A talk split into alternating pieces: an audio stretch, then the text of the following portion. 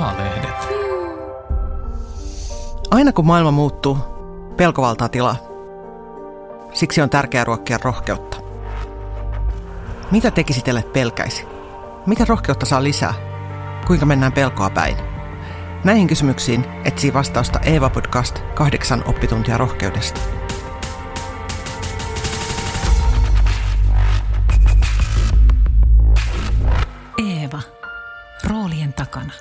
Jokaisen jakson vieraana on ihminen, joka on oppinut olemaan rohkea. Tervetuloa mukaan.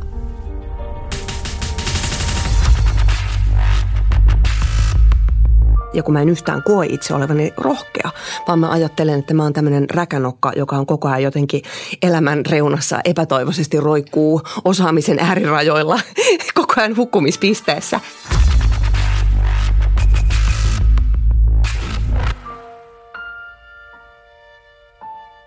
Äidiksi tuleminen vaatii rohkeutta. Suomessa on melkein 1,6 miljoonaa äitiä ja heistä käytännössä jokainen on pelännyt synnytystä. Jopa joka viides on pelännyt niin paljon, että se on aiheuttanut tuskaa, painajaisia ja ahdistusta. Jotkut pelkäävät kipua, jotkut jopa kuolemaa. Pelko on suurin syy toivoa keisarileikkausta. Ja keisarileikkauksia toivotaan nykyään enemmän kuin koskaan.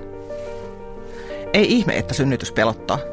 En ole itse ollut edes raskaana, mutta olen jo oppinut, että synnytyskipua kauheampaa ei ole. Tutkimustenkin mukaan suunnilleen 80 synnyttäjästä kuvaa kipua kovaksi tai sietämättömäksi. Synnytyksestä puhutaan vähän kuin sodasta. Siinä on kipua, verta ja kauhua. Siksi kiinnostuin, kun huomasin näyttelijä Sanna Stellanin kirjoittaneen kirjan hyvistä synnytyksistä. Niinpä kutsuin Sannan Eevan studioon ja pyysin häntä tuomaan mukanaan yhden tarinan rohkeudesta. Se alkaa pelosta. Hetki, jos, jolloin mä oon, tai, tai semmoiset hetket, kun mä oon mielestäni ollut oikeasti rohkea, niin se on se, on se tapa, millä mä oon synnyttänyt mun neljä lasta. Eli mä olin ihan hirvittävän synnytyspelkoinen ihminen ylipäätään ja ajattelin, että mä en, mä en edes pitänyt lapsista kauheasti ja mutta että jos niitä nyt on ihan pakko hankkia, niin, niin vähintään sitten kyllä niin kuin, tota, sektio, keisarileikkaus ja kaikki mahdolliset lääkkeet. Mutta sitten mä niin kuin ylitin itseni siinä, että mä tapasin – naisia, jotka oli ihan siis sattumalta nuoruudessa Lontoossa asuessani, jotka oli juuri kaksi ystävää. Että ne oli juuri saaneet vauvan, toinen kotona, kotisynnytys, mikä oli mun mielestä aivan huru, huruhommaa. Ja toinen oli käynyt synnyttämässä sairaalassa, mutta ollut siellä sen muutaman tunnin ja palasi heti kotiin.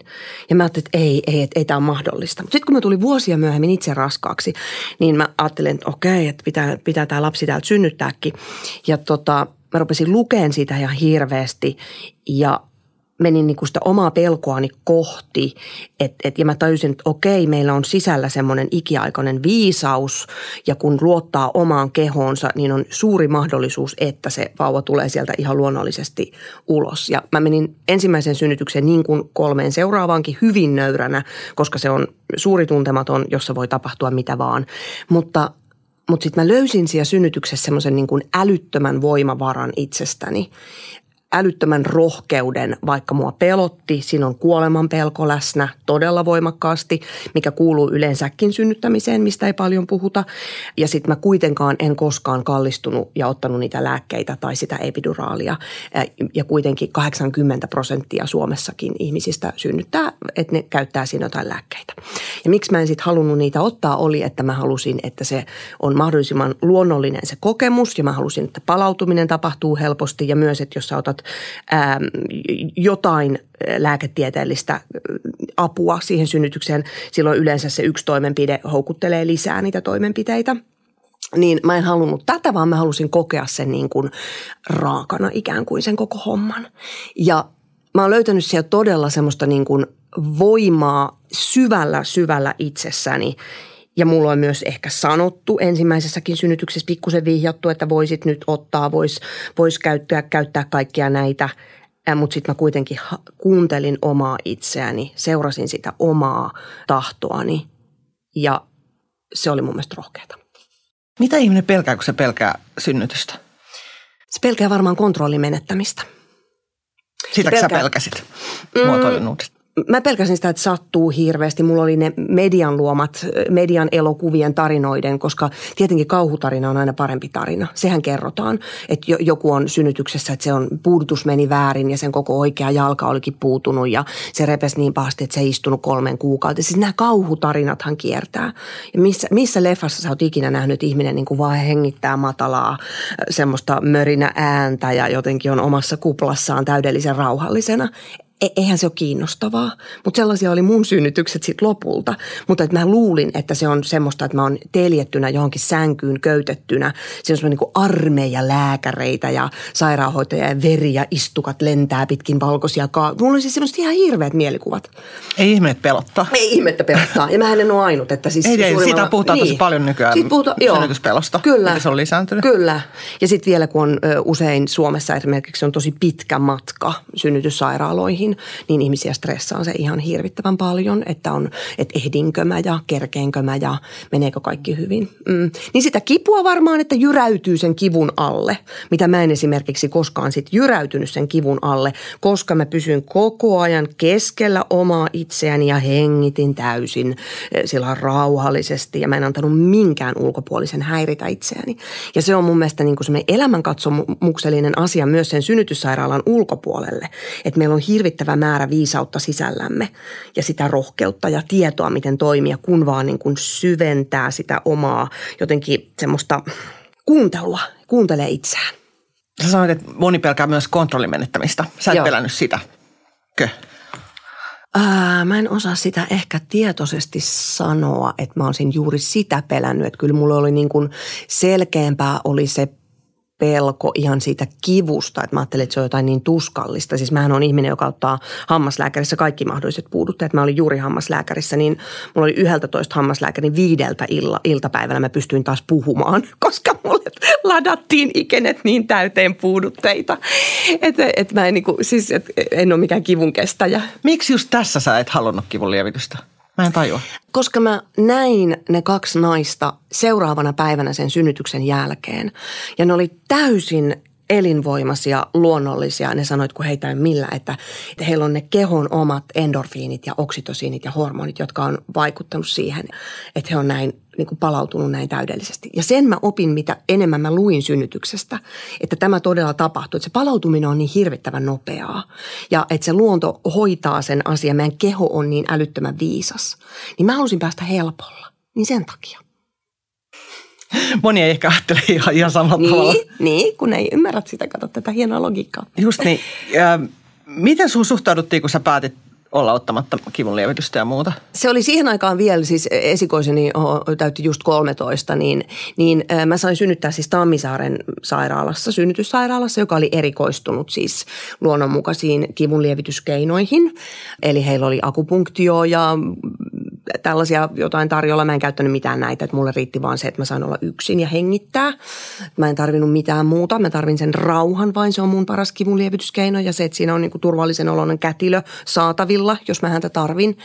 Mutta tota, joo, siis yhä edelleenhän se aiheuttaa, niin kuin sinäkin kysyt, että minkä takia, miksi. Yhä edelleen se aiheuttaa niin kuin sitä kysymystä, että miksi ihmeessä niin kyllä sitä joutuu niin kuin tavallaan puolustelemaan jo, koska se on niin paljon yleisempää, että siinä käyttää jotakin lääkkeitä. Mutta sitten mitä enemmän sitä asiasta lukee ja tietää, niin sitä enemmän sitä näkee, että, että ehkä, ehkä ne joka, nehän on aika uusia. Epiduraalikin on vasta yleistynyt 80-luvulla synnytykset ylipäätään siirtyi sairaaloihin Suomessa vasta 60-luvulla.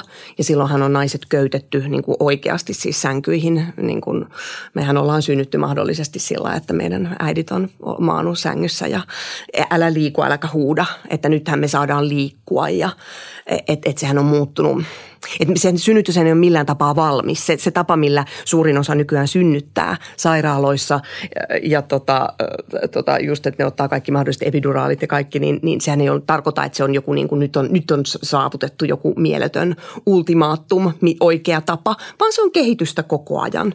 Niitä lääkkeitä kehitetään ja kivunlievitystapoja ja Ää, mutta mä en itse kokenut sitä kauheaa kipua, koska mä onnistuin löytämään semmoisen hengityksen ja rauhan siinä, niin – suosittelen tätä kyllä kaikille. Mutta siis suhtautuminen on, se on, se on hyvin semmoista niin kysyvää, että miksi ihmeessä. Onko se muuttunut sun edellä, nyky, nuorin lapsi on tosi, tosi paljon nuorempi kuin sun? Kymmenen vuotta niin, ikäeroa. Niin, Joo. kymmenen vuotta ikäeroa. Niin onko se tässä kymmenes vuodessa muuttunut? Tota, mä en osaa ihan sanoa, että kuinka paljon se on muuttunut. Siis koska se Tammisaari oli niin missä mä syntyin sen ekan, niin siellä se nyt oli itsestään selvää, että, että, mä, että mulla on hengitys vain apunani.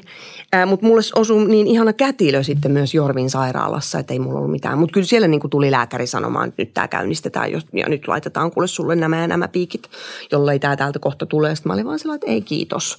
Että sen, sen sanominen siinä kesken synnytystä, että en halua tätä tai en halua tuota, jos lääkäri auktoriteettina tulee ja tarjoaa sulle jotain optiota, niin, niin se, siinä sen rohkeuden löytäminen, että hei, mulla ja vauvalla on kaikki hyvin, mä kuuntelen nyt itseäni tässä tässä ja tätä vauvaa ja jatkan valitsemallani tiellä. Niin se on... Sä kuitenkin halusit synnyttää sairaalassa, etkä esimerkiksi kotona. En. Kunnioitan heitä, jotka synnyttää kotona ihan yhtä paljon kuin kunnioitan heitä, jotka synnyttää sektiolla sovittuna päivänä sairaalassa. Että jokainen valitkoon oman tapansa synnyttää, mutta mulle se oikea tapa on sairaalassa niin, että siinä on se kaikki mahdollinen apu lähellä. Joku ihana kätilö, mulla on ollut siis aivan jumalaisen upeat kätilöt. Ja tota, mutta semmoinen niin kuin Suomalainen synnytyskulttuuri, mä toivoisin sinne aikaa, aikaa naisille synnyttää rauhassa. Ja et kenenkään ei tarvitsisi hoputtaa sua synnyttämään niin kuin siinä mm, sairaalan aikataulussa. Niin kaikki tämä vaatii, että me päästään takaisin tähän rohkeuteen, niin se vaatii niin kuin sitä, että kun suurin osa ihmisistä kuitenkin kuuntelee sitä auktoriteettia siinä tilanteessa, niin sitten että sä sanotkin, että ei, että mä en kuule halua nyt mitään sitä tai tätä piikkiä. Esimerkiksi oksitosiinipiikki, joka sulle annetaan jokaisen synnytyksen jälkeen rutiinina, niin mä sanon, että en tarvitse tätä, että mulla on luontaiset kaikki, kun tätä synnytystä ei ole häiritty millään tavalla. Niin siinä joutuu aina pikkusen sitten ehkä sillä kyseenalaistamaan sitä auktoriteettia. No se on kyllä tosi rohkeita. Mä oon itse itse kokenut siis leikkauksia sairaalassa. Mun selkä on leikattu useita kertoja ja, ja tota, mä, mulla on aina ollut tosi kiire lähteä kotiin sieltä. Mm. Ja vähän niin kuin joutunut sanoa, että mä vaan nyt lähden. Ja se on ollut usein, se on pari kertaa ollut tosi tyhmää, koska mä oon tullut sitten nopeasti takaisin myös. Että, tota, että joskus kannattaa ehkä kuunnellakin sitä Joo, mä ehdottomasti, joo, joo. joo. Siis, tota, mä oon ehdot, ehdottomasti sen kannalla, että, että lääkärit ja sairaanhoitajat ja kätilöt tietää paremmin, mutta mutta ehkä mä puhun sellaisesta, että kun siinä synnytyskulttuurissa usein, mä kuulen hirvittävän paljon, että naiset sanoo, että Aa, mä haluan vaan, että se lapsi otetaan multa pois ja kaikki mömmöt multa pois. Se on mun mielestä semmoinen feministinen asia. Että mä haluan, että nainen on läsnä siinä elämänsä suurimmassa ja merkityksellisimmässä tapahtumassa kenties.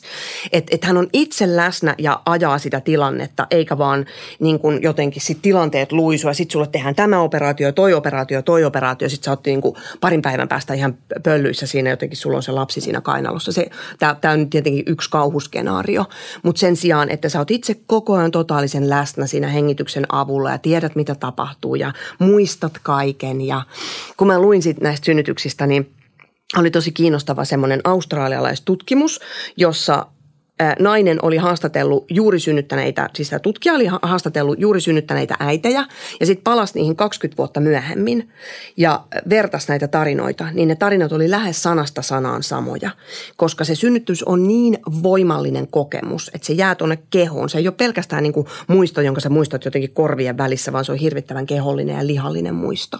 Niin, niin sillä on merkitystä, mitä siinä tapahtuu.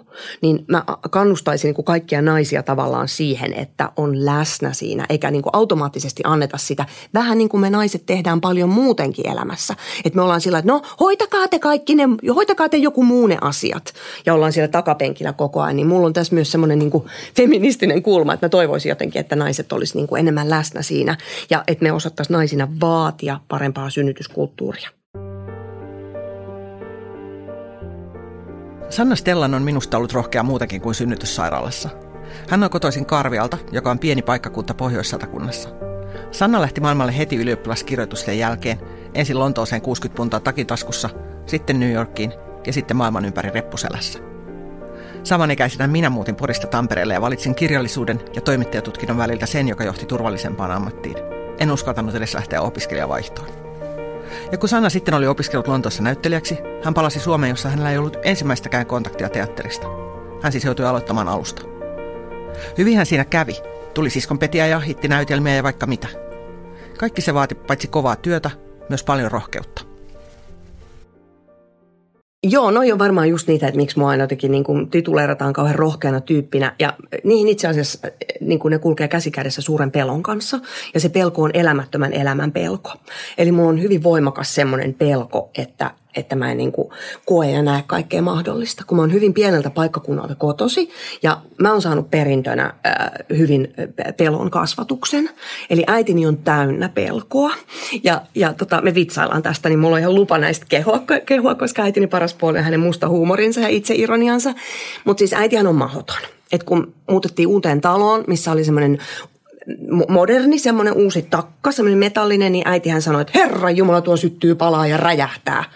Jolloin mä sanoin, että äiti, kun se niin kuin ainut funktio takkana on se, että siinä laitetaan puita ja se kuumenee.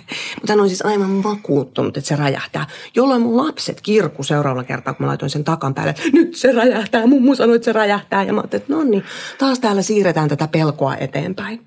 Mutta siis äitini on niin loputtoman pelokas ihminen kaikesta. Se on niin kuin, siis aina ihan kauhusta kankeena kaikesta, mitä mä teen. Niin, mutta siitä on tullut tavallaan mulle semmoinen, niin kuin, että mä en halua elää noin. niin, niin mä oon jotenkin, että mulla on ollut se vaihtoehto, että mä en mene vaikka yksin maailman ympärysmatkalle. Tai että mä menen. Niin musta se pienempi paha oli se, että mä menen sinne yksin. Sitten mä löysin itse asiassa itselleni kaveri, joka lähti kanssani. Ei tarvinnut loput, mutta mä oon kauheasti reissannut yksin. Mutta että, että se oli, mä aina niin ajattelin, että jätänkö mä menemättä sen takia, että mua pelottaa vai menenkö mä. Niin totta kai mä silloin menen. Ja sitten se, että mä oon lähtenyt 60 puntaa taskussa tota niin, niin Lontooseen, 9, oliko mä 18 silloin vielä, niin se nyt on myös tyhmyyttä ja tietämättömyyttä ja nuoruuden hulluutta. Mutta että ehkä semmoinen niin kuin elämän halukkuus on ollut siinä, mikä on mun mielestä niin kuin vähän eri asia kuin rohkeus. Mutta, mutta että, että se tulkitaan helposti rohkeutena. Mitä, mikä susta on rohkeutta? Rohkeutta on, niin no, käsittääkseni siis rohkeuden yksi määritelmä ainakin on, että se, että tekee vaikka pelkää. Niin kyllähän niin noin silloin on, eli mä oon just noin tehnyt, mutta sitten mä itse ajattelen, että ne on semmoisia mun niinku luonteen piirteeseen kuuluvia juttuja. Että musta niinku, mua kuvastaa sellainen hyvin, että pelkään esimerkiksi hevosia, koska mä en tunne niitä. Mä en tunne sitä valtavaa eläintä, mutta sitten mun tytär tietenkin sai päähänsä alkaa ratsastaa. Mä vien sitä sinne tallille, ihan yksi ekoja kertoja. Se on iso talli tuossa Helsingin heti ulkopuolella ja tota, sitten mulla on vastasyntynyt vauva kantoliinassa ja yksi neljävuotias aika villi siinä kädessä. Ja sitten tämä, tota, mitä hän Vilda olisi silloin ollut, ehkä kahdeksanvuotias. Ja sitten jotenkin, tultiinko me sitten yllätys, yllätys vähän myöhässä tai jotenkin, että et sitten meidän piti saada se hevonen sieltä tallista sille ma, sinne maneesiin. Ja sitten mä oon jotenkin vaan, mä voin viedä sen. Ja sitten sit jäljistäpäin nämä tyypit siellä tallilla tuli sanoa mulle, että niin siis, että me kuultiin, että sä et ole ikinä ollut mitenkään tekemisissä hevosten kanssa, että kun sä olit niin vakuuttava, niin me annettiin sun viedä tämä hevonen. Eli mä talutan sen järjettömän koko sen hevosen. Se vastasyntynyt vauva tuossa kantoi, sen olisi voinut haukata se ylös suupalalla. Sen, niin kuin. hevoset usein syö vauvoja hevoset on tunnettuja siitä, että ne syö vauvoja ja talloo neljävuotiaita, koska mulla oli se yksi neljävuotias. Se on ja mä muistan vaan se mun pulssi oli ihan hirveästi, että tämä varmaan on niin kuin koira, että sille ei saa näyttää pelkoa, jolloin mä sellainen hengitin niin kuin itteni rauhalliseksi. Mä kävelin sen aika pitkän matkan sinne maneesin. Kun mä pääsen sinne, niin tämän tyttäreni ystävän äiti on siellä, että ei herra jumat, mitä sä teet? Hän tiesi, että mä pelkään hulluna hevosia. Sitten mä, no kun tää piti saada tämä hevonen tänne. että, että näin niin kuin, että tässä taas tullaan siihen, että jos joku asia pitää hoitaa, niin mä niin kuin teen sen, vaikka mä pelkäisin. Niin se on varmaan jotain semmoista myötäsyntyistä rohkeutta. Mutta että osaanko me niin ajatella sitä itse nyt, paljon rohkea, niin ei. Musta se oli hullutta. Mitä sä oot saanut sen takia, että sä oot tullut rohkea? Rikkaan elämän. Kokemuksia. Onko sä menettänyt jotain sen takia? Onko tapahtunut jotain pahaa? Mulla on ollut joku ihme suojaus kyllä, niin kuin va- varjelus. En ole, en ole uskonnollinen, mutta hengellinen toki. Äh, että tota, on kyllä, jos ajattelee vaikka sitä, kuinka paljon mä oon yksin reissannut, niin on ollut läheltä piti tilanteita, jotka liittyy aina vastakkaiseen sukupuoleen ja heidän kiih- kiihkoonsa ja kiihkeyteensä on ollut todella lähellä piti tilanteita nuorena tyttönä. Mutta jotenkin mä oon aina niistä niin kuin sitten livistänyt tai, että ne on ollut kyllä pelottavia tilanteita kun on yksin junan, junan vessassa yöllä Intiassa. Sinne tulee porukka miehiä, jotka päättää repiä sen oven auki. Ja tota, mä itse siis muista, että miten mä oon siitä päässyt pois. Että kyllä mä niin paljon siinä tilanteessa on pel- pelännyt. Lähtikö ne sitten vaan jotenkin, että mä vaan niin kuin en avannut sitä ovea tai että mä pidin sen jotenkin kiinni. Mä, mä, mä, mä en tiedä, että sä muistaa, että on tapahtunut se asia. Että Sun aivot on jotenkin, niin. tai mieli on jotenkin blokannut niin. sen.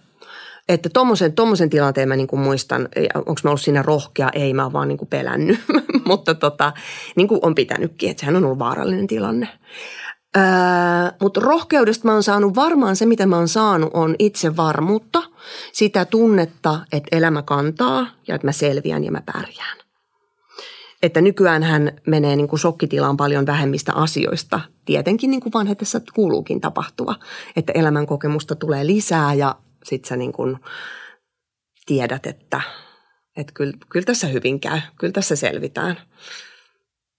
Niin mua ei niin kuin, ja ihan pienet asiat ei enää hetkauta. Niin se on varmaan ollut se, että on tavallaan niin monessa liemessä keitetty, koska on kaiken näköisiin sotkuihin ja ties mihinkä elämässään päätynyt. Mm. Sä sanoit jossakin Eevan haastattelussa, että sun pelot on lisääntynyt vanhemmuuden myötä. Pitääkö se, Joo, se? mä huomaan, se liittyy siihen just siihen mun äitihommaan. Ja. Se liittyy siihen, tota, että, että mustakin on tullut semmoinen, kun mun äiti oli aina pienenä. Mä muistan, että oltiin niin kuin, että voitko olla kirkumatta, että jos tapahtuu jotain niin kuin, jos tapahtui jotain pientä, niin se, se oli niin kuin sellainen hysteeristä, alkoi niin pyöriä ympyrää. Sanoin, että voitko pysyä ihan rauhallisena. Niin nyt meille esimerkiksi pistin kaakeli uuniin ensimmäistä kertaa kuukauteen ehkä tulet, kun oli vähän kylmä illalla. Ja sitten sieltä tulikin kaikki savut, kun mä vielä opettelen tätä vanhan talon asumista, niin sieltä tuli kaikki savut pihalle ja rupesi palohälyttimet huutaa. Mulla oli viisi pientä lasta siinä ja kaikki meni vähän, tiedäkö, rupesi kirkumaan. Niin apua, mä olin niin kuin mun äiti, mä pyörin ympyrää ja huusin siinä, jotenkin pelkäsin sitä tilannetta. Niin semmoinen on niin kuin, no se liittyy noihin lapsiin, että mulla on se neljä pientä lasta ja u- uusia perheessä on niin kuin aktiivisesti viisi, jos kolme aikuista ei enää lasketa, niin tota, se liittyy semmoiseen niin kuin pelkoon hei, heistä. Se on semmoista niin kuin äidin pelkoa se ei liity niin kuin minun itseen ja mun valintoihin, vaan se on semmoista äidin pelkoa. Niin se, se lisääntyy niin kuin noiden lasten myötä. Miten sen kanssa eletään. Miten, se on miten? Se kouristaa tuolta sydänalasta se, se, niin kuin se tiedätkö, että jos niillä on jotain harmia, se, että sä et voi niinku suojella niitä koko ajan. Sä et voi niinku pumpuloida niiden elämää. Ja mä varmaan en ole mikään pumpuloivin äiti. Ihan jo sen takia, että niitä on niin monta niitä lasta, niin en mä edes pysty. Että aika itsenäisiksi mä heitä joudun kasvattamaan tässä niinku lapsilauman keskellä. Mutta, mutta se on semmoista, niinku, joo, se on, se on kyllä äidin pelkoa on se pelko. Että mulla on paljon enemmän nykyään menetettävää kuin mitä mulla oli ennen. Että olihan mä täysin niinku kuolematon ja peloton oikeastaan varmaan 40 kymppiseksi saakka. Että niin kuin varmaan moni kokee olevansa, että ei tajua elämän rajallisuutta. Nykyään mä jo tajuan sen, varsinkin kun hyvä ystäväni Minna menehtyi syöpään ja, ja tota, näki läheltä sen kuoleman ja miten yhtäkkiä se tuli ja vei täysin terveen fantastisen elinvoimaisen ihmisen, niin se niin kuin kuoleman, kuoleman läsnäolo, että mä mietin kuolemaa joka ikinen päivä. Mä mietin sitä, että, onko mä, että onko mä tänään elänyt elämäni arvojeni mukaisesti, onko mä elänyt sen täysillä, mitä ikinä se tarkoittaakin. Joskus tarkoittaa täysillä nukkumista, pötköttelyä, mutta että joo, mulla on paljon enemmän menetettävää, niin se lisää vähän sitä pelkoa. Mitä sä pelkäät muuta kuin, että lapsille tapahtuu jotain? Mitä sä pelkäät nyt? Mulla on sellaisia hassuja pelkoja, joista me joudun ehkä niin kuin pehmustettuun koppiin, joka voisi olla ään, äänikoppi, missä me tätä tehdään. Mutta mä, mulla on sellaisia typeriä pelkoja, kuten esimerkiksi Helsingin keskustassa. Mä pelkään, että joku asia putoaa korkean talon katolta mun päälle. Okei. Okay. ja mä pelkään, että joku juoksee nurkan takaa tosi kovaa mun päälle ja mua sattuu. Mä pelkään liikenteessä, kaikkien muiden kyydissä paitsi itseni kyydissä. Mä pelkään liikennettä, koska mä tiedän, että siellä tapahtuu paljon onnettomuuksia ja mä tiedän prose- niin kuin ne faktat, että se on vaarallista ää, niin mulla on niin tommosia naurettavia pelkoja. Ja sitten jos ajattelee niin kuin isoja pelkoja, ää, niin mä pelkään kyllä siis ilmastonmuutosta. Se on kauhean, konk- ja mä pelkään sitä, että me ei niin kuin ihmiset, minä mukaan lukien ihan tajuta sitä, miten nopeasti se sieltä vyöryy päälle. Niin mä saan siitä semmoisia niin kuin lamaannuttavia pelkotiloja. Pelkäänkö mä esimerkiksi tota, niin kuin sotaa ja lähellä olevaa sodan uhkaa? Siihen kiilaa eteen raivo – siitä epäoikeudenmukaisuudesta, mitä Putin ja hänen ystävänsä hirmuhallinto Venäjällä tekee, niin se raivo tulee sen pelon eteen. siihen tulee niin kuin halu tehdä jotain tai muuttaa jotain, mutta se kyvyttömyys muuttaa asioita, että onhan mä niin kuin toimelias ihminen ja tartun toimeen ja muutan asioita, niin se voimattomuus niiden pönttöjen ukkojen edessä on sietämätön, mutta se ei ehdi tulla peloksi, kun se raivo tulee siihen niin voimakkaana. Joskus mä pelkään, kun mä oon koko ikäni ollut freelanceri ja mä oon tottunut siihen, että mun työt on hyvin epäsäännöllisiä, välillä on työttömyyttä. Esimerkiksi korona vaikutti tosi paljon, vaikutti tuloihin, vaikutti työhön. Niin välillä mä saan semmoista, niin kuin, että apua, jos kukaan ei enää soita mulle ja pyydä mua töihin. Mutta ne menee aina nopeasti ohi, koska siihen mä oon kyllä niin kuin tottunut. Mutta välillä mut tulee semmoinen niin kuin pieni pelko, niin kuin, että apua, että mitä mä sitten tekisin, jos yhtäkkiä mä en saisikaan tehdä tätä työtä. Ja sen niin kuin näytti toi korona-aika, että mä kyllä tykkään omasta työstäni hirveästi. Niin mä pelkään, niin kuin, että mä en saisi sitä tehdä. Mutta sitten siinäkin mä pystyn aina niin kuin rationaalisesti kääntämään pääni, että on niin monia asioita, jotka on kiinnostavia. Että kyllä mä niin kuin aina, ja mä oon kahden yrittelijäs, mä oon yksityisyrittäjän tytär, niin, niin mä aina ajattelen, että mä keksin sitten jotain. Niin mä pystyn senkin niin kääntämään, että mä en koskaan juurikaan vello siellä pelossa pitkiä aikoja. Että sitten mä aina käännän sen toiminnaksi tosi nopeasti. Mä pelkään tietenkin, että, että rakkaille tapahtuu jotain, mutta en mä tommosissa niin kuin märehdi kovinkaan kauaa, koska sille ei voi mitään – mutta sitähän mä oon sanonut haastatteluissakin, varsinkin silloin kun rakastuin nykyiseen aviomieheeni Timoon, että rohkeinta mitä mä oon ikinä tehnyt on rakastuminen. Että kyllä se mulla on ollut tosi vaikeaa antautua rakkaudelle ja voittaa ne pelot siinä. Mitä sä pelkäsit siinä? Varmaan sitä, että se toinen ei olekaan luottamuksen arvoinen. Toi se mulle niin kuin tosi vaikeaa. On vieläkin toisinaan. Että mä pelkään sitä, että mä rakastan niin kuin sataprosenttisesti ja sitten se toinen jotenkin hyväksi käyttää mua tai kohtelee mua väärin tai rumasti tai niin mulla oli niin kuin tosi isot semmoiset pelot. Mutta niiden kanssa tässä nyt on taisteltu, niin pikkuhiljaa muutaman vuoden jälkeen ehkä rupean laskeutumaan tähän. Mutta ei ole ollut mulle helppoa niin kuin antautua rakkaudelle. Rakkaus. Siitä Sanna puhuu tosi kauniisti, mutta aika sekavasti. Niinpä tiivistän. Sanna ja Timo tapasivat työmerkeissä, mutta eivät ottaneet yhteyttä toisiinsa puolentoista vuoteen. Sinä aikana Sanna ajatteli Timoa joka päivä. Hän kuunteli yhtä Ismo Alangon biisiä noin 20 miljoonaa kertaa ja otti lopulta yhteyttä. Siitä se alkoi, ja nyt heillä on kymmenhenkinen uusperhe, iso vanha koulutalo Siponkorvessa ja samanlaiset peukalot. Kun Sanna puhuu Timosta, hän näyttää ihan älyttömän onnelliselta. Se nyt ainakin on yksi hyvä asia, joka rohkeudesta on seurannut. Joo. Jos, jos nyt niin. Mutta tämä on just se, kun mä en näe sitä omaa rohkeuttani Joo. ollenkaan. Mutta, mutta toi on taas sellainen asia, että mä ajattelen, että, että on parempi tehdä kuin jättää tekemättä. Niin se on näköjään sitten, että Teema. Et, et, se, se näyttäisi olevan, että mä, mä teen mieluummin kuin jätän tekemättä ja se onkin sitten rohkeutta, kun mä ajattelen vaan, että se on jotain semmoista, mitä kohti pitää mennä. Toi on kiinnostavaa, kun usein se, mitä itse, sitä ei näe sitä omaa. Mm. Mä muistan, mä tapasin yhden mun vanhan luokkakaverin, siis yläasteelta. Ja se sanoi mulle, että sä oot ollutkin rohkea, kun se oli, me oltiin Facebook-kavereita oltu, että sä ootkin rohkea, kun sä oot vaihtanut työpaikkaa niin usein. Ja mä en ollut ollenkaan pidä, mä en pidä sitä ollenkaan rohkeana, koska Joo. sehän on vain niin kuin, men tekee kiinnostavia asioita ja sitten tulee seuraava ja menee tekemään sitä. Joo. Ei siis tarvitse rohkeutta mun mielestä. Mutta hänen mielestään se oli tosi rohkea. Joo. Niin mä, siitä mä jotenkin rupesin ajattelemaan, että, että joo, että eihän me tiedetä niin yhtään toistemme todellisuuksia ja mikä siellä vaatii rohkeutta. Joo, ei. Ja sitten niihin saa niinku semmoista peilauspintaa just muiden ihmisten niin. kautta, että mitä ne sanoo, mutta myös aika aina näyttää, että, niin, että olinhan mä silloin rohkea. Niin. Et tietenkin jos mä ajattelen sitä nuorta tyttöä, joka lähti sieltä Pohjois-Satakunnasta Karviasta mm. aupairiksi Lontooseen 60 puntaa repussaan, sehän oli ihan katastrofi, kun ei siellä ollutkaan kukaan sitten vastassa samoin lentokentällä. Ja, tiedätkö, että, että kyllähän siinä, niin kun mä matkustin pitkin Lontoota sitten etsin sitä paikkaa ja sitten mä ajattelin, että nyt nämä rahat kyllä loppu, että mulla ei ole nyt ei minkään asteen visaa mukana eikä mitään, siis niin kuin huh. Mutta kun mä tuun niin jotenkin sillä ei meillä ole semmoista sosiaalista pääomaa perheessä, työväenluokkainen perhe, että, että siellä olisi niin kuin osattu huolehtia nämä asiat. Ja, ja sitten mä, mä aina, no mulla oli lapsesta asti, mulla oli aina tapana sanoa, että asioilla on tapana järjestyä. Niin sitten mä vaan niin jotenkin vaan, varmaan taas ajattelin, että asioilla on tapana järjestyä. Niin niin sitä kautta on kyllä mennyt moneen liriin elämässään.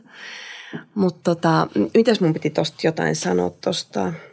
Niin, mä ajattelen itsestäni myös semmoinen, mitä mä ajattelen, että voisin, e- ehkä saatan myöhemmin elämässä katsoa, että, että oli semmoinen roh, jotain rohkea tapahtunut. Että just tämän niin kuin rakastumisen ja rakastetuksi tulemisen ja tämmöisen niin kuin, tämän parisuhteen, missä mä nyt oon, niin sen kautta joku semmoinen totaalinen nähdyksi ja kuulluksi tulemisen kokemus – niin se on myös auttanut mua mun omassa työssäni, missä on hirvittävän tärkeää se, että sä paljastat itsestäsi jotain sieltä ihan sisältä.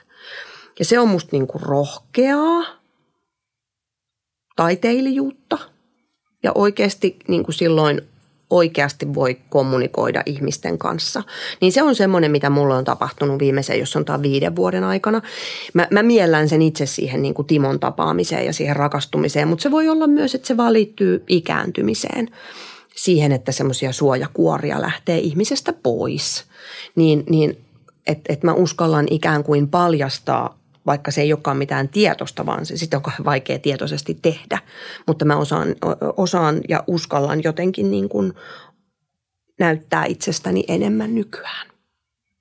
Ja eikö se ole kiinnostavaa, että sit, kun tekee niin, niin huomaa, että mitään pahaa ei tapahdukaan? Toi on just näin. Se, on se just mitä on näin. pelännyt ja hävennyt ja Joo. tämä en pysty sanoa, niin sitten kun sen sanoo, niin sitten kaikki, että okei. Okay. Joo.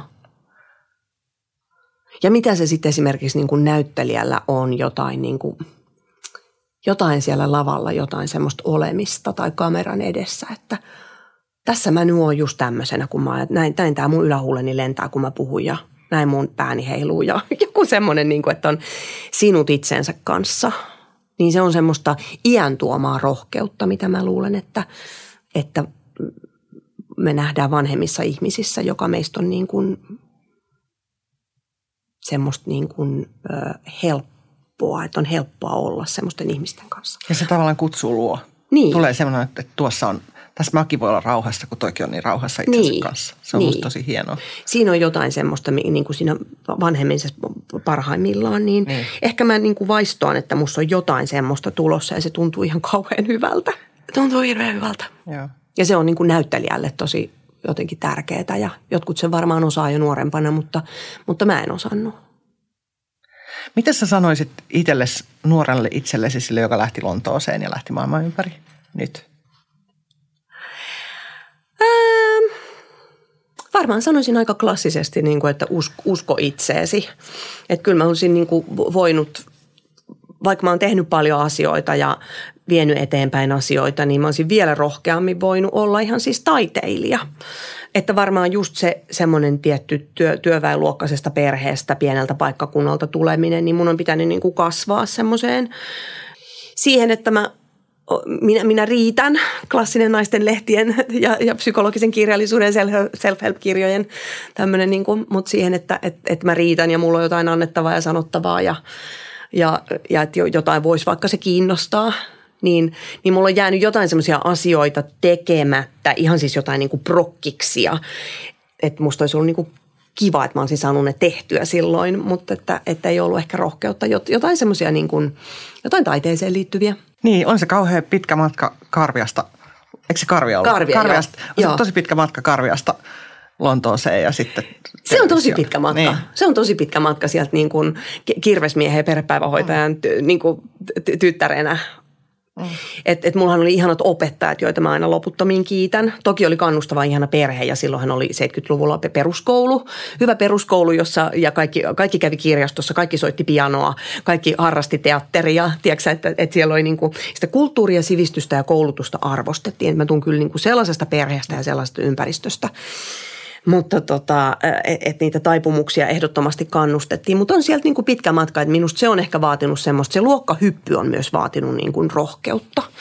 Se, että kun on tehnyt niin suuren luokkahypyn sieltä maaseudun työväenluokasta jotenkin siihen, missä mä nykyään on, ja sitten uskaltaa olla oma itsensä siellä, siellä missä mä nykyään oon, niin se ehkä vaatii semmoista rohkeutta.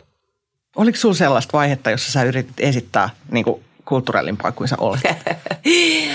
tota, mä muistan siis, kun mä hakenut teatterikorkeakoulun Suomessa lukion toiselta. Ja mun mielestä ne oli ihan kaikki hirveän pitkiä ihmisiä ja ne oli kaikki ollut jossain klitsussa ja pitsussa ja ne kaikki tunsi toisensa. Ja ne kaikki teki semmoisia niin jumppaliikkeitä, mitä meillä ei ollut Karviassa ollenkaan opeteltu. Joten siellä Sampola nuorisoseuran näyttelijöissä ja mä tunsin semmoista, niin kuin, mä tunsin semmoista niin kuin, oh my god, että mitä nämä pitkät ihmiset on. Ja nyt ollaan verryttelee lonkkiaan ennen kuin ne menee tekemään monologin. Ja sitten ne jotenkin on kaikki tehnyt jotain, jotain monologiesityksiä. Ja sitten mä oon ihan sillä että mitä me on tehty jotain nummisuutareita ulkoilmateatterissa. että tota, Äh, että se varmaan oli hirveä helpotus lähteä sinne Lontooseen, niin sitten sai semmoisen kurvin siihen, tiedätkö, että sai – Äh, Onko mä koskaan esittänyt kulttuurellimpaa? Mä en varmaan kulttuurellimpaa ole, tota niin, niin esittänyt, koska mä jäisin siitä niin nopeasti kiinni. Mutta mä oon varmaan niin kuin jättänyt sanomatta jossain vaiheessa sen, että mä oon juopon ja perhepäivähoitajan tytär sieltä pieneltä paikkakunnalta. Ja vieläkään mä en puhu siis isäni alkoholismista, koska siihen liittyy niin monta ihmistä, että se ei ole niin kuin mun asiani puhua siitä. Mutta te, onhan ne lähtökohdat nyt ollut aika sillä oma, omanlaisensa. Mm. Niin tota, mutta en mä kyllä ehkä kulttuurellimpaa ole. Ja sitten kato, mulla on toi huumori aina ollut. Mm. Kun mä oon ollut niinku humoristi ja vitsiniekka pienestä saakka, niin sillähän pystyy peittämään vaikka mitä. Se on totta. Se on kätevä, kätevä rooli. Se on kätevä. Se on oikein kätevä rooli. Palataan synnytyksiin ja siihen, että olet, sinulla on paljon lapsia. Mitä sä opetat heille rohkeudesta? Mun mielestä itsetuntoa ja rohkeutta ei ainakaan opeteta sillä, että mä kehun niitä loputtomiin Kyllä, kehun heitä loputtomiin, mutta mä pistän ne tekemään ihan hirveästi asioita. Öö, mua kuvastaa äitinä hyvin se, että että kun mä vien yksivuotiaan lapsen tai kaksivuotiaan tosi pienen metsään, missä me ollaan tosi paljon, niin vaikka polku menisi tuosta viiden metrin päästä, niin mä en näytäkään niille sitä polkua, vaan mä pistän ne menee niin sit niiden risujen ja kaikkien kantojen yli, jolloin ne saa paljon niin suuremman onnistumisen kokemuksen siitä, kun ne on, niin kuin pääsee sinne pienelle kukkulalle, kiivettyään kaikkien risujen ja kantojen ja mentyään oksien alta, kun sen, että ne menisi siitä suoraa polkua. Niin, niin mä oon niin tajunnut, että, että hän ei ole mikään tietoinen, tietoinen asia, vaan mä silloin tajusin, että miksi, miksi, että minkä takia mä valitsen, että noin mun lapset ei saa mennä tuota polkua, että mä en kerro, että tuossa on toi polku, vaan mä pistän ne rämpiin ton niin kuin niin tota, mutta sitten niillä on niin mieletön sankari, henkinen sankari viitta, tiedätkö, tuolla niskassa, kun ne on siellä sen kukkulan ylhäällä, ne on mennyt kantojen yli ja oksien ali ja risujen yli. Ja, niin äh, mä pistän heidät niin kuin tekemään ja epäonnistumaan ihan koko ajan. Et me, ne, saa, niin kuin, ne saa kokata ja epäonnistua siinä ja, ja mä yritän olla niin kuin tekemättä eteen kauheasti asioita, että, että ne, saa niin kuin, joo, ne, saa, ne, saa, ne saa tehdä ja epäonnistua, mutta myös onnistua. Niin mä luulen, vain ja ainoastaan siitä. Sä sanoit Eevan haastattelussa, että pahinta olisi tulla katkeraksi kyyneksi ja huolestuneeksi, kyyniseksi ja huolestuneeksi vanhukseksi. Miten sä testaa sen? Ah, tota, miten mä aion estää sen? Mä luulen, että ainut tapa estää se on pysyä, pysyä tota niin, niin, äm, uteliaana ja jotenkin niin kuin oppimishaluisena ja siinä, että, että mokaa mahdollisimman paljon koko ajan. Niin mä luulen, että se, että altistaa itsensä tilanteille. Et sieltä kun sä et tee mitään, niin sieltähän on hirveän niin kuin helppo suuviivana kommentoida muita ja, ja tota niin, niin valittaa. Ja, mutta mä luulen, että sen, että sä altistat itsesi tilanteille tekemällä ja osallistumalla, mitä ikinä se sitten onkin, niin mä luulen, että se on niin kuin ainut tapa välttää. Eeva, roolien takana. Et mua kiinnostaa semmoinen niin kuin, se semmoinen kirja, mitä, mitä monilla ihmisillä on, öö, se on tosi paksu kirja, että kuinka kuuluu käyttäytyä. Ja siihen se niin kuin sisältyy mun mielestä pelkoon, semmoinen, semmoinen niin kuin, suuri kultainen, että näin kuuluu tehdä asioita. Niin mun mielestä jokainen ihminen voisi heittää sen niin kuin pois, sen kirjan. Että se on semmoinen tosi painava taakka meillä. Mm. Ja tota, mä luin joskus nuorena Susan Jeffersin Feel the Fear and Do It Anyway-kirjan. Siis joskus parikymppisen Lontoossa asuessani ja se kyllä teki silloin, silloin vaikutuksen. Et, ja, ja siinä on siis tietenkin juuri se, että, että, että tee vaikka pelottaa – Ja mä luulen, että mä heitin sen oman kirjani, koska mä oon kyllä, niin kuin mut on kasvatettu sillä että mulla on annettu semmoinen paksu kirja, että näin kuuluu tehdä. Että kun on eronnut kirkosta 18-vuotiaana, niin äiti ihan pyörtyy, että mitä kaikki sanoo. Että, että se, se niin kuin muiden kuunteleminen, niin se, se on kyllä – että aina on jollain joku mielipide ja sehän me tiedetään. Sehän me tiedetään, mutta että sen, sen, niin kuin sen semmoisen ihmeesalaisen oppikirjan, joka jokaisella itsellään on vähän oman näköinen, niin sen niin kuin heittäminen pois olisi kauhean tärkeää. Niin, ihminenhän pelkää siinä varmaan sitä semmoista, että ei tule hyväksytyksi, mm. joutuu ulos ryhmästä. Mm. Tapahtuuko niin sitten, kun sä erosit kirkosta 18-vuotiaana? Ei ollenkaan. Mikä sun pelko on toteutunut? Joo, mutta se liittyy mun entiseen avioliittoon ja siihen taas liittyy sitten muut ihmiset, jolloin mä en sitä sen kummemmin avaa. Mutta tavallaan se, että, avio, niin kuin, että avioliitto epäonnistui, niin siinä, siinä niin semmoiset pelot toteutu. Mm. Joo. Ja mä en sitä sen, sen kummemmin lähde tässä mm. nyt avaamaan, mutta, että, että, että tota, mutta varmaan se, että joo, liitto epäonnistui yhdessä, yhdessä elän, avioliitto epäonnistui. Niistä mä olin niin pelännyt. Mm. Niin nyt mä yritän olla pelkäämättä sitä, kun se selkeästi on mulle niin vaikeaa parisuhde, niin, niin joo. Mutta siitäkin sä selvisit. Siitäkin mä selvisin, joo, joo. Ja jouduin kohtaamaan itseni omat pelkoni ja sehän on niin kuin aina parasta, kun joutuu katsomaan peiliin itseänsä peilistä itseään ja, ja toivottavasti vähän kehittyinkin välillä. Mutta tota toi, toi, toi kirkkoon kuuluminen tai eroaminen ja se – niin mulla on semmoinen hyvin voimakas yksinäisyyden kokemus, että mä en kuulu mihinkään porukkaan, mä en ole koskaan hakeutunut mihinkään ryhmään. Ää, mä, mä, just, että mä oon freelancerina, mä liikun siellä ja täällä ja tuolla koko ajan. Ää, mä en kiinnity mihinkään porukkaan, niin se vastapainohan, se, se on niin kuin hienoa itsenäisyyttä ja vapautta, mistä mä tykkään, mutta se vastapaino on yksinäisyys. Ja, ja siellä jossain on ehkä myös sit se pelko niin kuin siihen porukkaan kuulumisesta ja ne sen porukan niin kuin vaatimukset, että miten siinä kuuluisi. Niin se pelottaa mua ihan hirveästi, että mun pitäisi jonkun sääntöjen mukaan toimia. Että mulle niin kuin vapaus on niin voimakas arvo, että mä otan sitten mieluummin sen välillä aika jäätävän yksinäisyyden tunteen siitä, että mulla ei ole työyhteisöä. Mulla on tietty ihanat esimerkiksi siskonpedin muijat, mutta eihän me päivittäin tehdä töitä, eikä edes niin kuin vuosittainkaan. Mutta että, että puuttuu sellaiset tietyt, niin kuin kaikki, kaikki sellaiset verkostot puuttuu multa. Ää, niin, niin se, se on se, mutta se on se hinta siitä vapaudesta – ja siihen liittyy todella niin kuin pelko, että mä pelkään, että joku veisi mun vapauden. Ja sitä pelkoa päin sä et jostain syystä halua mennä? Et sä... Mä menen sitä päin ä, avioliitossani. Sitä mä yhdyn toiseen ihmiseen. Joo. Joo, mä menen sitä päin siinä. Se on just se, mistä siinä on kysymys. Eli se, että mä luovun välillä omasta, niin siihen mulla on esimerkiksi toi vanhemmuus, noi, toi lapsilla on hirvittävän hyvä. Että mä en voikaan vaan tehdä niitä omia päätöksiä, niin mä, mä oon niin pahnan pohjimmainen siinä koko ajan, tiedätkö, niin kuin palvelen niitä. Ja se, se, se, sehän tekee mulle ihan älyttömän hyvää se tekee mulle ihan, se on niin kuin, mä olisin sietämätön ilman tuota lapsiperhettä. Mutta että, että sitä mä opettelen nimenomaan tuossa parisuhteessa ja rakkaudessa. Jotta voi olla rohkea, pitää tuntea pelkoa. Mutta mitä pelko on ja miten siitä pääsee eroon? On pistokokeen aika. Kuka on mielestäsi rohkea? Mulla tuli ihan ensimmäisen, mä sanon sen, joka mun tuli ensimmäisen mieleen. Mulla tuli Elina äm, Hirvonen mieleen, eli kirjailija-toimittaja. Ja siinä on varmaan semmoista samastumispintaa, että hän on about mun ikäinen, varmaan vähän nuorempi mä oletan, sileistä silmärypyistä päätellen, mutta siis, että, että tavallaan niin kuin ikäiseni nainen, joka valitsee koko ajan toimia heikomman puolesta – Eli hän tekee ihan valtavan paljon töitä koko ajan vaikka maahanmuuttajien ja kulttu- eri kulttuureista tulleiden ihmisten oikeuksien puolesta, kirjoittaa näistä asioista, levittää sosiaalisessa mediassa tietoa, saa valtavan määrän sontaa niskaansa, mutta tekee silti sitä työtä. Niin siinä on mun mielestä niin kuin rohkea ihminen, joka selkeästi elää omien arvojensa mukaan. Ja toinen, joka tulee ihan samoista syistä mieleen, on poliitikko, kansanedustaja Veronika Honkasalo, joka, jonka niin kuin sosiaalinen media, siis se niin kuin huimaa mua, että miten se täysin pelkäämättä koko ajan puhuu asioista, jotka on hänelle tärkeitä, joista tosi moni varmasti on eri mieltä hänen kanssaan. Ja ne, jotka on eri mieltä hänen kanssaan, niin siis se, niin kuin se sonnan määrä, mitä se ihminen saa niskaansa. Ja siellä sosiaalisessa mediassa ja yksityisviesteinä. Ja, ja silti nämä kaksi naista niin kuin koko ajan jatkuvasti tekee sitä työtä, ne väsymättömästi puolustaa heikompia, pienempiä, niitä, jotka tarvitsee apua. Niin ihailen suunnattomasti. Mitä pelko on ja miten siitä pääsee eroon?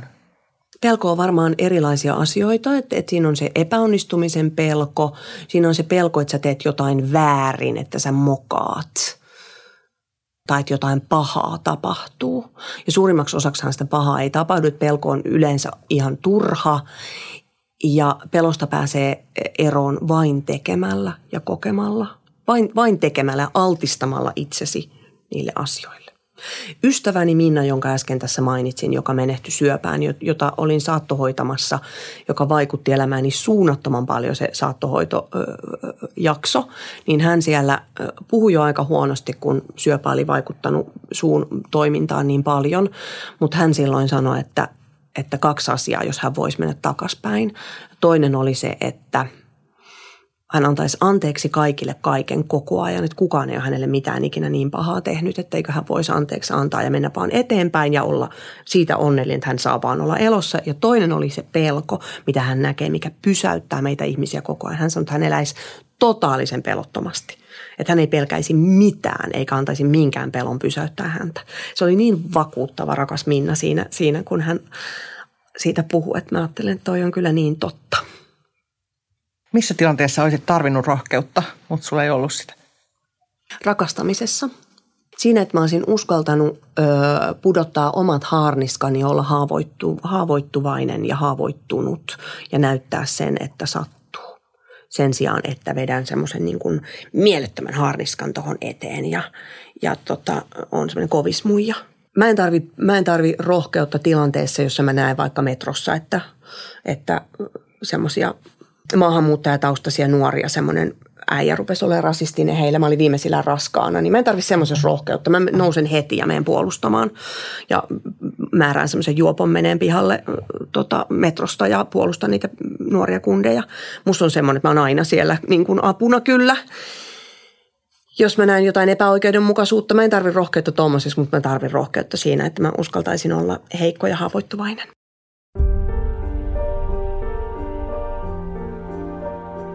Haastattelun jälkeen puhumme Sannan kanssa pitkään nuoruudesta satakunnassa. Meillä on paljon yhteisiä kokemuksia, vaikka minä olin urheilijatyttö kaupungissa ja Sanna näyttelijätyttö maalla. Tiedämme esimerkiksi kumpikin, että älä nyt vaan luulitte tässä mitään ja ei sua nyt niin hirveästi tarvinnut hävet, voivat olla kehuja. Ei meidän lapsuudessamme lapsia kehuttu, ei varmaan muuallakaan, mutta ei ainakaan satakunnassa. Ehkä siksi Sanna on vaikea tunnustaa olevansa rohkea ihminen – Kuulostaisiko rohkeaksi julistautuminen leuhkalta? Ehkä siksi Sanna sanoo rohkeudestaan, että se on elämättömän elämän pelko. Alan tietysti heti miettiä, mitä omien rohkeiden tekojeni taustalla on. Onko jääminen ollut minustakin pelottavampaa kuin lähteminen? Sen ainakin tiedä, että toiseen ihmiseen luottaminen on pelottavaa. Siinä muuten kotiläksy meille kaikille. Mitä pelkäät? Mitä teet pelkosi takia? Mitä pelko estää sinua tekemästä? Jostain sieltä löytyy sinunkin rohkeutesi. Tämä oppitunti rohkeudesta oli tässä. Kiitos kun kuuntelit.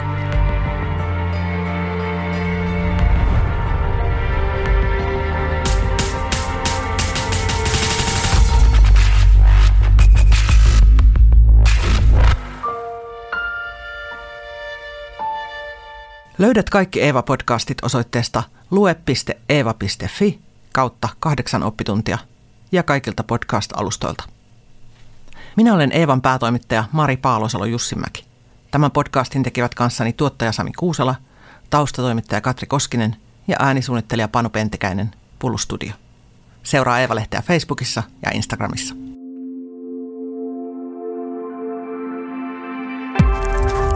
A-lehdet. Hei, minä olen Eevan päätoimittaja Mari Paalosalo Jussimäki. Tämän podcastin lisäksi Eva on paljon muutakin. Eva-lehden sivuilla kohtaat joka vuosi yli 160 rohkeaa ihmistä. Toivon, että tilaat Eevan ja tulet mukaan. Kurkkaa hyvä tarjous osoitteesta lue.eeva.fi kautta tutustu.